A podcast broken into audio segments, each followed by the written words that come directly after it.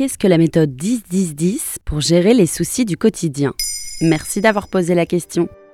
Vous vous êtes disputé avec une amie, vous avez un problème au travail, vous avez envie de déménager mais vous ne savez pas où, et ces problèmes, ces dilemmes vous tournent dans la tête. Peut-être qu'ils vous empêchent même de dormir. Vous ne pouvez pas arrêter d'y penser, vous êtes bloqué dans un cercle vicieux d'anxiété qui vous pollue l'esprit. On ne peut pas vous donner de formule magique pour arrêter d'y penser, mais une méthode permet de contempler le problème autrement pour que ça ne suscite pas autant de mal-être. La méthode 10-10-10. Ça sort d'où? Alors, ce n'est pas une méthode de respiration, même si ça peut aussi aider. Dit simplement, c'est une méthode pour relativiser certains problèmes ou décisions à prendre. L'écrivaine américaine Susie Welch l'explique ainsi dans son livre 10-10-10, A Life Transforming Idea. Chaque fois que je suis en proie à un dilemme qui me paraît insoluble, je me pose ces trois questions. Quelles seront les conséquences de ma décision dans 10 minutes, dans 10 mois, dans 10 ans? En gros, se demander comment une décision ou un problème nous affecte dans le moment et comment il pourrait nous affecter dans un futur prévisible et un futur très éloigné. Donc on fait comment? Vous pouvez utiliser cette méthode de différentes façons. En express, pour essayer de vous calmer rapidement, simplement faire l'exercice dans votre tête et regarder les effets d'un problème dans le futur. Ça peut permettre de ne pas leur donner une importance démesurée et de les mettre en perspective. On peut aussi le faire de façon plus poussée si on a du temps. On peut être plus méthodique. Il faut d'abord se poser la question liée à notre problème. Est-ce que je dois changer de travail? Est-ce que je vais à ce rendez-vous amoureux? Est-ce que j'ai dit quelque chose de mal? On peut ensuite réfléchir ou écrire sur un papier ou dans un cahier les informations dont on dispose en tenant compte de la question et essayer d'imaginer les conséquences de nos options dans 10 minutes, 10 mois ou 10 ans. Souvent, on ne peut même pas commencer à prévoir les conséquences sur le long terme, ce qui est déjà un élément pour relativiser.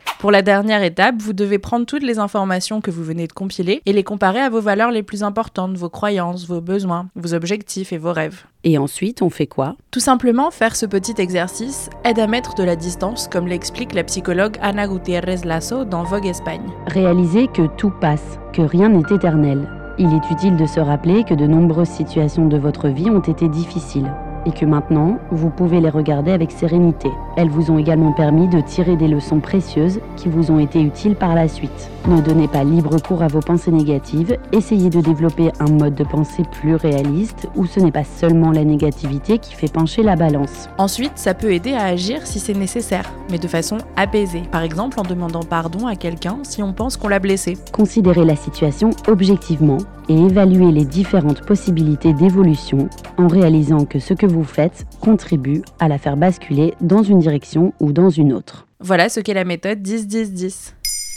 Maintenant, vous savez, un épisode écrit et réalisé par Antonella Francini. Ce podcast est disponible sur toutes les plateformes audio et si cet épisode vous a plu, n'hésitez pas à laisser des commentaires ou des étoiles sur vos applis de podcast préférés.